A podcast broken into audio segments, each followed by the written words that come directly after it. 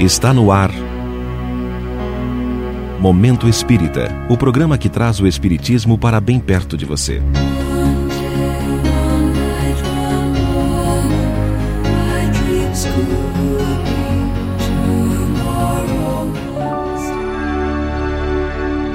Ao meu Pai.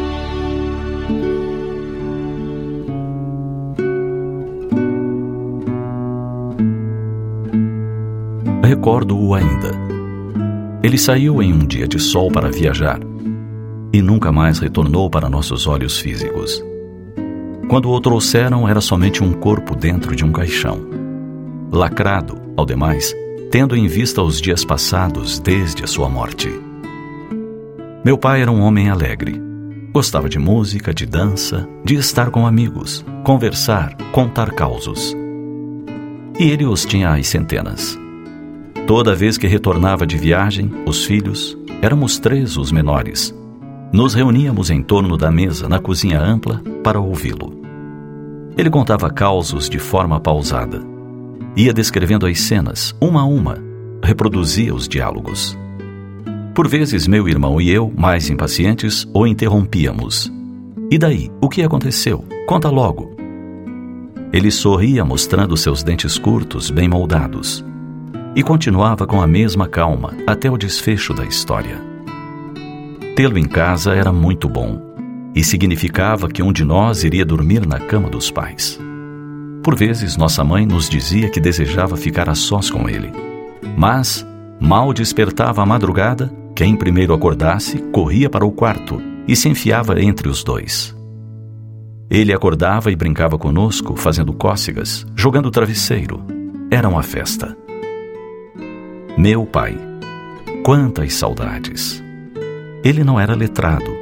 Desde bem jovem conhecera o trabalho duro. Constituir a família cedo, e os cinco filhos lhe exigiam que desse o máximo de si. Insistia que precisávamos estudar, e estudar muito. A duras penas, pagou para cada um de nós o ensino fundamental em escola particular.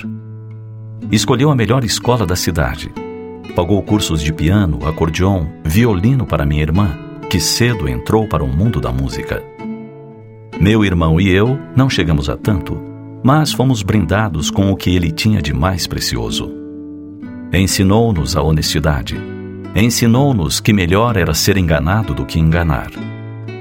Viveu no tempo em que a palavra de um homem era documento mais válido do que nota promissória, duplicata ou qualquer título financeiro legou-nos um nome honrado e disse-nos que o dignificássemos ao longo de nossa vida. Olhava para mim com orgulho e dizia: Um dia você será uma pessoa muito importante. Hoje, quando viajo pelas estradas, muitas delas velhas conhecidas de meu pai, eu o recordo. Será que ele sabia que um dia eu seria alguém que viajaria, esclarecendo pessoas, ofertando cursos?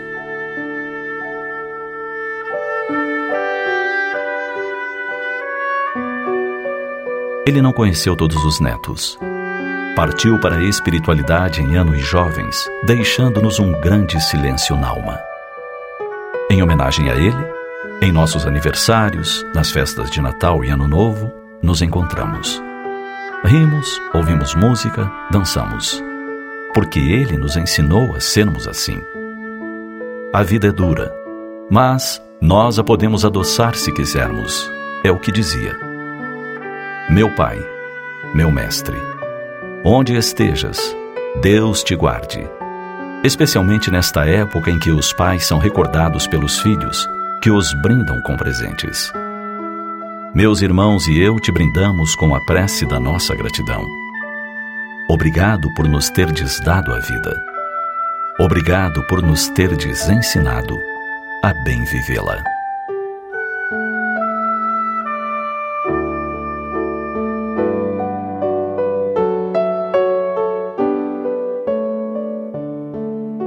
Texto que você acabou de ouvir se encontra no CD Momento Espírita, volume 16, disponível na livraria Mundo Espírita.